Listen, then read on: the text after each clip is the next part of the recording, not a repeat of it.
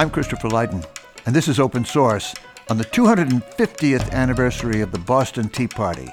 We're face to face almost with an American political type that's gone missing in our third century. Check this resume.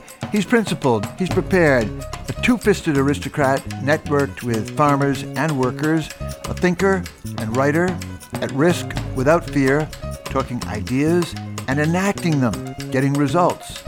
He's a man with no interest in money, no envy of riches or rank. He's got a Harvard education, but no profession, no real career. He's a Republican, he'll tell you, who takes self government seriously and the personal virtues that sustain it. The hero in this podcast is Samuel Adams of Boston, revived after two and a half centuries by the magical biographer Stacy Schiff. Thomas Jefferson of Virginia saw Sam Adams as the man who lifted a tax protest up to the launch of a new nation. A bigger figure even than his second cousin John Adams, who was the main author of the U.S. Constitution. Stacy Schiff, in this book, The Revolutionary, Samuel Adams, dare I say you've given us a dead white patriarch for all seasons, and incredibly alive for today. He is a dead white, lost patriarch, but I also felt as if sometimes the dead white men can go missing. And it was surprising to me that we knew so little of someone who was hailed by his contemporaries as the prime mover of the revolution. Yeah, for me, he's right about this moment and addressing the uneasiness of the 2020s, entirely different from his, but don't you wish he was available to run in 2024? Seriously. I, I so wish he were around, if only to distill first principles. And he had this really uncanny ability to put ideas into words, to yes, pin those words exactly. to the He's an page. alchemist. He's an alchemist entirely with language. And he not only is able to single handedly kind of massage the vocabulary, but also really even to change the grammar and to sink those ideas into the drinking water. Especially for us today, consuming media at the rate we consume it, that just does seem to me to be an extraordinary outsized feat. His orchestration, invisibly, of feeling on the street in Boston in the 1770s is simply uncanny. He's a master, I, I figured out from you, of these dualisms. He's a perfect contrast with the Virginians when it comes to writing the Constitution. He's the son of a Puritan deacon. At the same time, he's a, clearly a figure of the Enlightenment, of the Jeffersonian values of Benjamin Franklin Enlightenment, of rights, of individualism. You see what the reading list at Harvard College is in these years. He's a graduate of the class of 1740.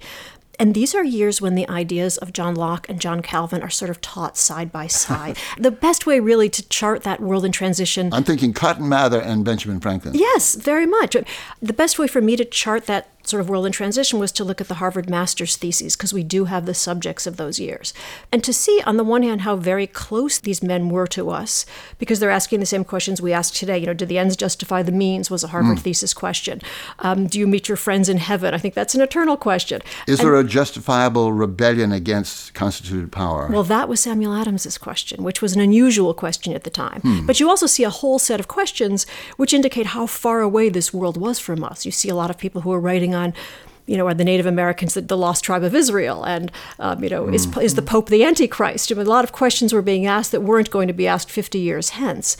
But Adams, very much, for family reasons, is on the bandwagon of this question of liberty and the enforcement of American rights and has a deep seated sensitivity to the invasion of those rights. But you picked up on something else in your introduction, which I think we tend to forget and is really crucial to the alchemy, as you put it. He's a man of great privilege. He's a man born to wealth. Right. Who Downwardly mobile. Da- from that, so from that downwardly mobile. He is the poster child for downwardly mobile, which was a very unusual thing to be in 18th century Boston, much less 18th century America. This was a hard driving, industrious, aspirational town. And here's Samuel Adams with no profession. But he's able, because of that, spends a lot of time in the streets as a tax collector and as a minor town official, but he knows the men in power and he's able to connect high and low in a way which I think few people would have been able to do. And I think that kind of greases the wheels in a way for um, for much of the writing and for much of the of the politicking. You mentioned the aspirational town. A quick digression. I'm amazed how much of Samuel Adams's Boston is still here, reading your book. A lot of it, the architecture. Faneuil Hall, that Old South Meeting House where you spoke about the book, the Old State House, the Old North Church, King's Chapel, not to mention Boston Common without the cows, um, but even the Latin schools, Boston Latin, Roxbury Latin, where I went to school, and Joseph Warren, hero of the Battle of Bunker Hill, went too. I mean, suddenly this is very much alive and very different from a lot of this country. Very different because Boston has done such a good job of holding on to that heritage. It gave me chills to be speaking in the Old South Meeting House last night. I mean, Wow. I've spent so much time thinking about You're that giving space me chills. There were and 4,000 people space. at a meeting in the 1770s in that space. So you realize how loud and boisterous and crowded that room would have been during the tea meetings or during the meetings after the Boston Massacre, exactly, when Adams was playing his pivotal role. But the preservation is extraordinary, as is the tenor of the town in some way. I still think you can feel the texture of, of old Boston. This is extraordinary, and I felt it in your book on the witches, Salem witch trials, Cape Ann, Essex County. That air, the wind, the something or other is still recognizable. I, I will say it's easier in the case of Samuel Adams than it was with Salem because we have newspapers.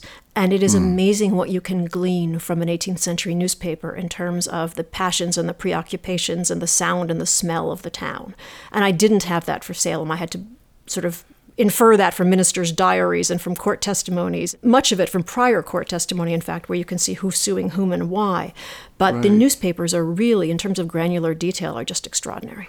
I want to know how many of those newspapers did you read, including Adams's advertiser, his many pseudonyms, Vindex, Vortex, whatever it was, The- Latin names. The short answer is I think I read too many. When I started the research, I proudly announced to Joe Ellis that I was going to read all the Boston newspapers from 1764 to 1776.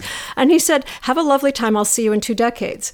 And I think he was right. So I ended up reading the full run of Adams's newspaper, the Independent Advertiser from the 1740s, and then all of the Boston Gazette and all of the Boston Evening Post. And there were a few other things, the Massachusetts Spy here and there, some of the opposition Right. papers.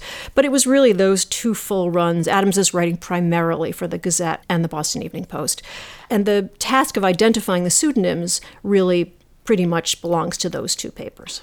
I, I would like to s- suggest that Samuel Adams almost won the war before Concord Lexington in the jousting with the Brits in the newspaper. There was a real war of words there, went on from the Tea Party to Concord Lexington, and he won it in that battlefield. But first, just framing it. Was he the founder that mattered after all? Long in the in the shadows, but he instigated in many ways the Tea Party, though it's hard to find him actually there. He was the reason that Paul Revere went on the midnight ride to Lexington on the 18th of April, 75. Hardly a man is now alive and all that. He was the man above all, and I think this is what Jefferson tipped his hat to the man who turned a tax protest, Stamp Act, tea taxes, and all that sort of thing, not just into a protest, but a momentous insurrection of colonists against Imperial England. Nothing quite like it ever before. I, I guess I would answer your question two ways. Certainly, in the mind of Crown officials, he is the greatest menace. He's the person for whom the arrest warrant goes out, along with John Hancock. He's the most wanted man in America because he's seen to be the greatest troublemaker. In the mind of the then royal governor, Thomas Hutchinson, who is really his nemesis for all these years, mm-hmm. he is the first, Adams is the first to advocate for independence. And I'm not really sure Hutchinson is correct on that count. It, it hmm. may indeed have been what he felt. Adams perhaps was advocating more for some kind of redress rather than revolution for most of these years. Um, but in the eyes of Thomas Hutchinson, he is certainly the greatest menace. You can see Hutchinson stuttering on the page when he has to write about Adams. He's crossing out much more when he writes about Adams than about anyone else. He's clearly addled by this man. And the two of them have been at it for years. I mean, Adams is running circles around poor Thomas Hutchinson, who's trying very hard to do his job. He's a very conscientious public servant, and he's utterly deaf to Samuel Adams's ideas and grievances. But I would also say that in his writings, Adams does best articulate the real essence of republicanism. And that is what Thomas Jefferson really picks up on, is that this person has given voice um, to those finding ideals better than anyone else whom Jefferson can really point to. And he addresses his 1800 inauguration speech to Samuel Adams privately. He writes Adams and says, I wrote that speech with you in mind. And it's shocking when you think about it to suddenly see Adams in the background. And Jefferson sends Adams the speech and says, You know, I wrote this uh, hoping it was true to your principles as you've articulated them. And do you have any advice for us for, and for this nascent republic? it's just an extraordinary deferential letter. We got to talk about Republican values. It always intrigues me. Gary Hart, in our time, talked about Republican values. It's never quite clear what the catalog of values is, but there's this emphasis on virtue, personal virtue, of a moral political entity finding moral leaders. And it's kind of Sounds amazing. quaint, doesn't it? Well, it sounds quaint in our politics today that is just buried in money and greed and patronage. These people believe in standing up for good things. It's it's shocking. I think you could say this was a universal, certainly. I mean, Ben Franklin, John Adams, Samuel Adams, Jefferson, all of them believed that democracy rested on two pillars, and those pillars were virtue, were, were moral probity, and education. They are absolutely agreed that those are the foundations on which a democracy will rest, and that any kind of moral decay it would be a threat to any nascent republic. So, yes, I mean, those ideas may sound quaint, but they're very much. Funny, I got to mention Boston again. On the one wall of the Boston Public Library, built around 1895 or so, but it says, carved in stone, the Commonwealth requires the education of the people as the safeguard of order and liberty. It's in stone. It's brilliant, right? The literacy rate in Massachusetts is as improbably high as it is even in the 17th century because to pray you needed to read. And I feel as if that just fundamental faith in literacy and in learning, you know, so much is going to predict what's going to happen over the next 100 or 150 years. I got to give you one more inscription in the Boston Public Library. Facing Copley Square, it says, the public library of the city of Boston built by the people for the advancement exactly. of learning. Let's remember there is a darker view of Samuel Adams, even among historians, but left over from the, the Tory loyalists, I think, in the 1770s. Your British governor called him the Machiavelli of chaos, sort of the dark master of this network of resistance with the other colonies. He was an incredible correspondent. But also in Boston, he was the puppeteer of street theater, mob action, like the rather scary hanging in effigy of the tax collector Andrew Oliver. That doesn't look perfect on his resume. But as a phrasemaker, he was always making the most of things, exaggerating, notably in the street skirmish in a blizzard with British soldiers and Boston people that took five civilian lives. Samuel Adams turned it into the world famous Boston Massacre, marked in the pavement to this day. Crispus Attucks and all that. It was five people, and one of them, one of the survivors of that so called massacre, pleaded forgiveness for the soldier who, who shot him he was not a fraud and i still i still embrace the man entirely but i would say there were a lot of underhanded tactics in the name of high-minded ideals here certainly the massacre is a perfect example of him packaging an event and amplifying an event for propaganda mm-hmm. reasons. Um, we think he's the person who actually named that March 5th, 1770, the Boston Massacre. We know that he is instrumental in getting Paul Revere to adapt the engraving to reflect their own views of what had happened that night, implicating mm. the customs commissioners who were in town and al- almost certainly had nothing to do with the Boston Massacre. Um, if you think about the Paul Revere engraving, you have the kind of huddled, martyred right. Bostonians cowering in one corner and these ferocious um, regulars firing upon them. It's not at all the way it happened. The regulars were against yeah, they're a rushing wall. It all in order. It's nothing accidental here. Exactly, and, and the regulars and they're not getting pinned. snowballs from the from the natives. Snowballs either. and oyster shells and rocks. You don't see any of that in the engraving. so it's a very sanitized. It's a propaganda piece that version. And as much as Adams clearly was instrumental in getting his second cousin John, to try the soldiers, and in fact managed to exonerate most of the soldiers. Adams is deeply invested later on in continuing to remind Bostonians, and for that matter, the rest of the colonies, of the martyrdom that Boston has suffered at the hands of these marauding soldiers. And after the case has been tried and, and his cousin has largely succeeded, Samuel Adams will relitigate the entire affair in column after column in mm. the hmm. Boston newspapers, very often retailing stories that are a little bit far fetched in order to summon up great compassion for the poor Bostonians. Yeah, it was fascinating to me. The London Review of Books, very high tone sheet, when your book came out, made a very mischievous link, I thought, between the Boston Massacre, people being hung in effigy, between that and the January 6th, 2021 insurrection at the Capitol in Washington. And again, the arguably dirty tricks of Sam Adams in Boston in the 1770s, the theatrical gallows, the exaggeration of everything. I don't buy the analogy at all, except that it nudges you to look again, even at January 6th, and say, what is troubling? What does trouble? What, even in the 18th century troubled this country? And how was it acting out something? The best way to look at this, I think, is to look at Adams's response to Shays' rebellion, because there you have Adams taking precisely the opposite side from what you would expect from someone who had Right. encouraged Shays' Rebellion, farmers going broke rising up in against Massachusetts. taxes, exactly, staging an uprising. Adams, the master of street theater, the restive obstreperous Samuel Adams, comes down very hard on these men and th- feels that for their actions they should hang.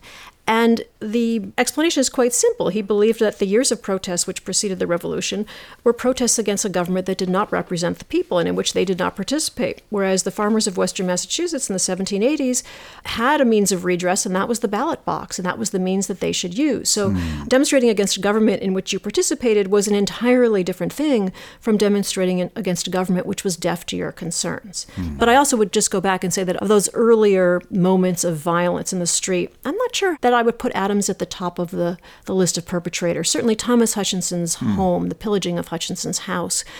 As much as Adams, I think, had little sympathy for Hutchinson even as early as 1765, I don't think he's instrumental in that. I think that was just street violence that really got out of hand. Very hard to say. But Stacy, as you keep saying, though, it was hard to know where he was in the planning of these events. He was always in the shadows. He tends toward the shadows for two reasons. First of all, he's diffident by nature, um, which is interesting in someone who's a leader because leaders tend to be people who gravitate toward the spotlight. And Adams is much more interested in and, and eager to propel other people John Adams, John Hancock, Josiah Quincy, anyone else toward the spotlight while himself remaining in the shadows.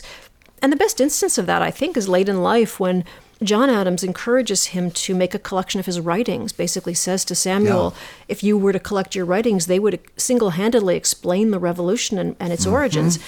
And Samuel Adams doesn't intend to take credit. He's not really interested in how he's viewed by posterity. He feels he answers to the Supreme Judge and the Supreme Judge alone, and that's sufficient for him. So there's that reason to tend toward the shadows. And um, during much of this time, he's committing sedition.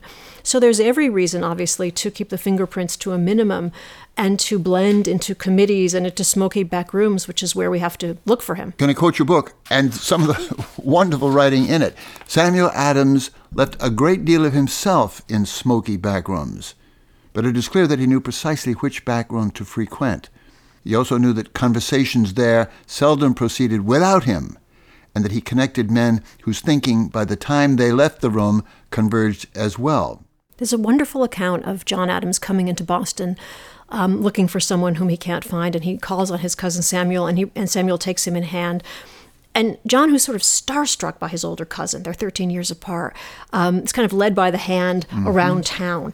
And suddenly, it's like it's John has like discovered these like secret levers behind behind all the action in Boston. Now he gets it. Now he can see where things are going on, and he's just you can feel the starstruck quality in, in his writing when he's taken around town by his cousin. You can find precinct politicians in Boston today. We could go to East Boston, we could go almost any place, and there are people like that pointing out all the crannies and nooks of power, influence, churches, bars, anything. Let's come back to the Samuel Adams we embrace, we marvel at. What does it tell you that the Boston Beer Company that wanted to step up the branding of a superior brew called it Samuel Adams? As if to say, step up to what you know is the ideal man, complete American. As I understand it, Jim was looking for a This is Jim Koch, the, the Jim brewer. Coke. Jim was looking for a, a name that just somehow broadcast America, somehow that was Yeah. just fundamentally American. And I do think he thought about John Hancock and decided that Sam Adams made for a better bar call than did John Hancock. but it is, I mean, it has it's such a strong name, right? We're not really sure who Sam Adams was. We know he maybe had something to do with the revolution, and he looks like at least on the bottle, he looks like Paul Revere, and he is vaguely related to John. So he, there's some sort of vague sense that he's there at the origin, if not exactly what he did in those years. I think it's a little more than that. He's an activist, full bodied, smiling, friendly, available person that you could count on. I mean, it's a, it's a wonderful type. Again, I think that John Adams's description is the one. Um, I mean, John Adams, as you know, never minced words. He was never, if there was criticism of any kind that might be leveled, John Adams was very happy to level it. On Samuel's account, he's very clear. This is a, a man who was extremely decorous, very sweet tempered, very obliging, immensely erudite, patient, affable, not the firebrand whom we hear about in the letters of, say, Thomas Hutchinson or the other Crown officials. And I think the patience is here is crucial as well because Adams, as much as we think of him as a firebrand, is a man who's biding his time, who really hmm. knows when the opportunities present themselves, doesn't rush the season, knows, for example, after the Boston Massacre, when the town really goes quiet, that he is one of the sole people who's still hammering home these points mm. about American rights and privileges. And he's waiting for his moment. And fortunately for him, you know, it's an unforced error from the British side of the equation. Fortunately for him, the occasion arises, but he knows that he needs to bide his time for those years. Is there more to say about the social value, the political values of Puritan Boston? Those starchy old Mather figures. You know, I think to some extent, Adams takes that so much for granted that it doesn't occur to him that isn't going to be part of the fiber of the future America. Hmm. And you see that later in life when there's a certain disillusionment with the way the new republic is going, where he is hearkening back to those years of, of great piety and realizes that America is rushing headlong into this commercial future. It's embracing luxuries of all kinds, and, and he's still hmm. focused on the kind of, as he puts it, the ancient purity of principles of old New England. And there's a mismatch there between the mind that had hatched so much of this thinking mm-hmm. and the way the country is barreling forward. Stacy Schiff, for me, the Adams who's endlessly fascinating in your telling is the strategist, man anticipating the future, but the mind reader of a distressed public right in front of his eyes, and the perfect master of timing, a sort of go for it energy. But I can't resist asking you to read us today in the 2020s through Sam Adams's eyes.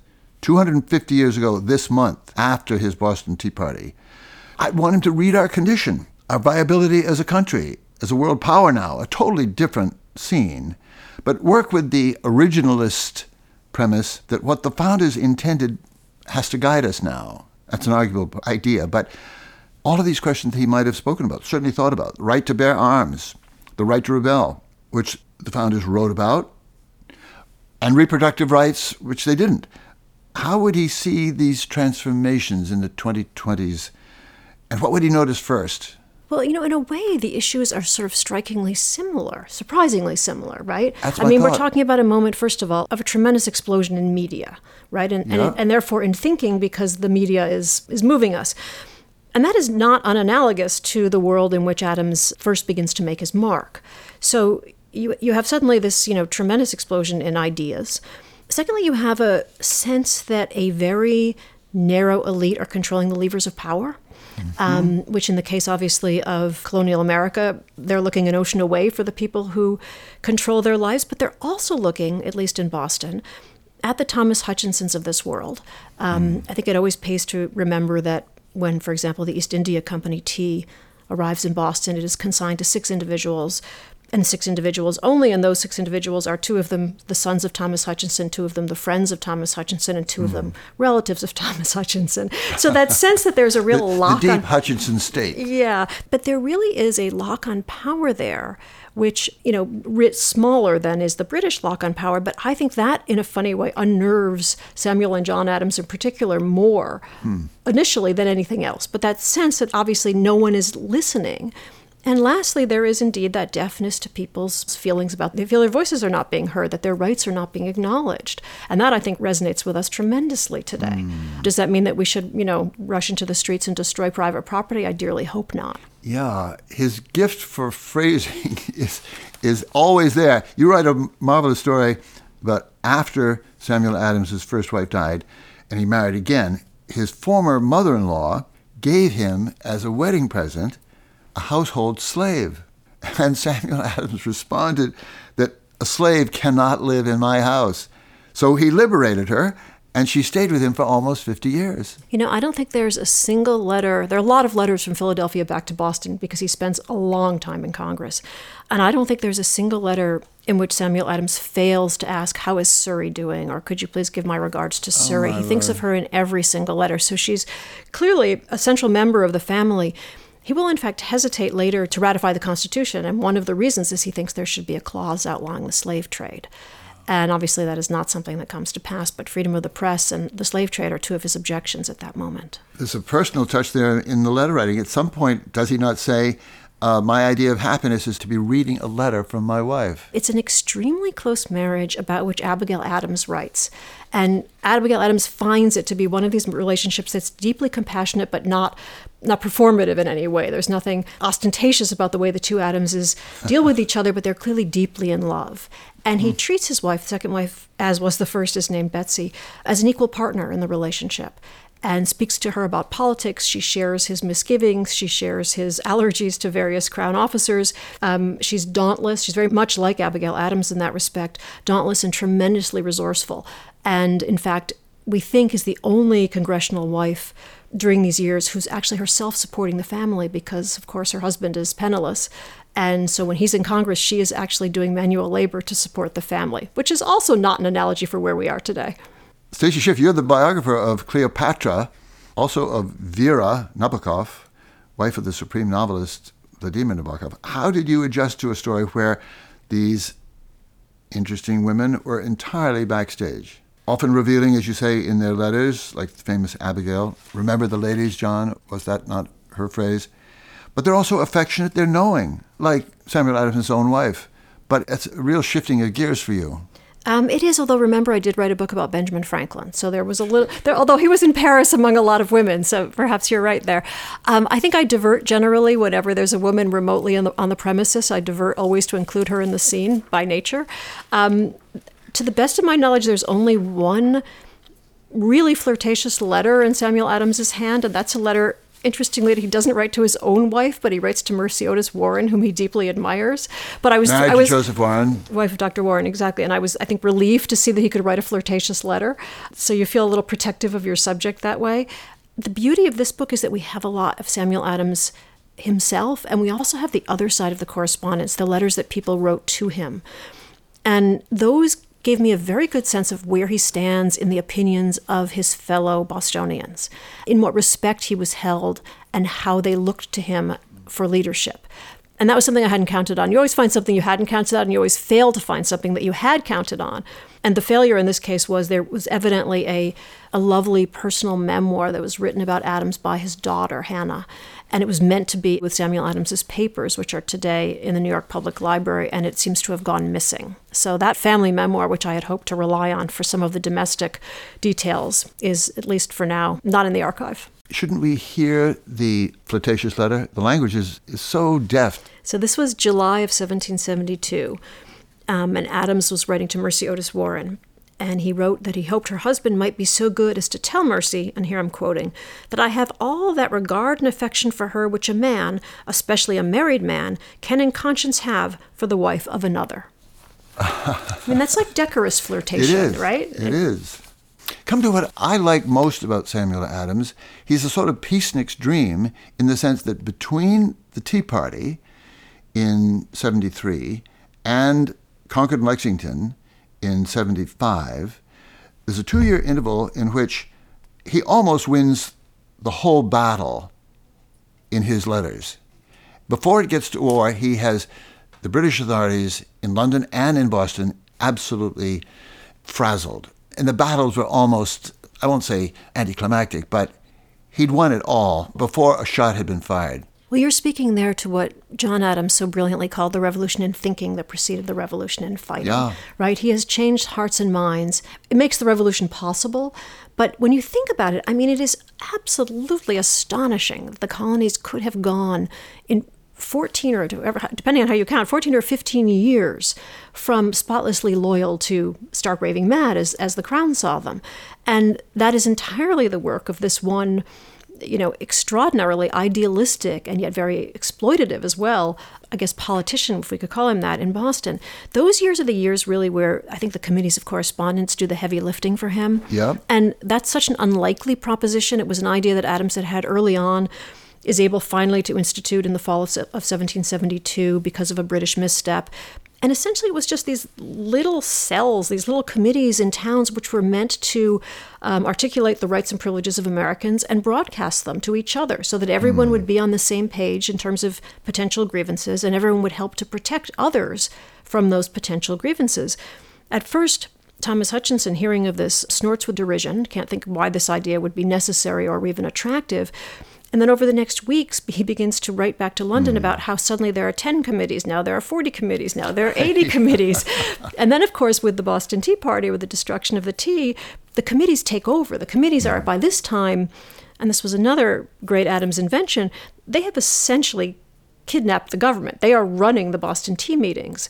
And it is the committees of correspondence who will all of them respond in unison to Boston's predicament after the intolerable acts are passed. So it's really Adams has wired the colony, the colonies, um, for revolt, while no one was really looking because of this sort of anodyne thing called the Committee of Correspondence. This is political genius. Speak of the media, incredible turbulence, and it was blackout for a while feisty. Compare it to our world of social media, declining newspapers, even declining television. Well, Adams is always quick to um, to found or to contribute to a newspaper, but I would say that the greatest influence there in terms of really disseminating a word and getting everyone onto the same page is something he does with the committees of correspondence, mm. where obviously he's writing actively to these committees and he's seeing that these committees write actively to each other.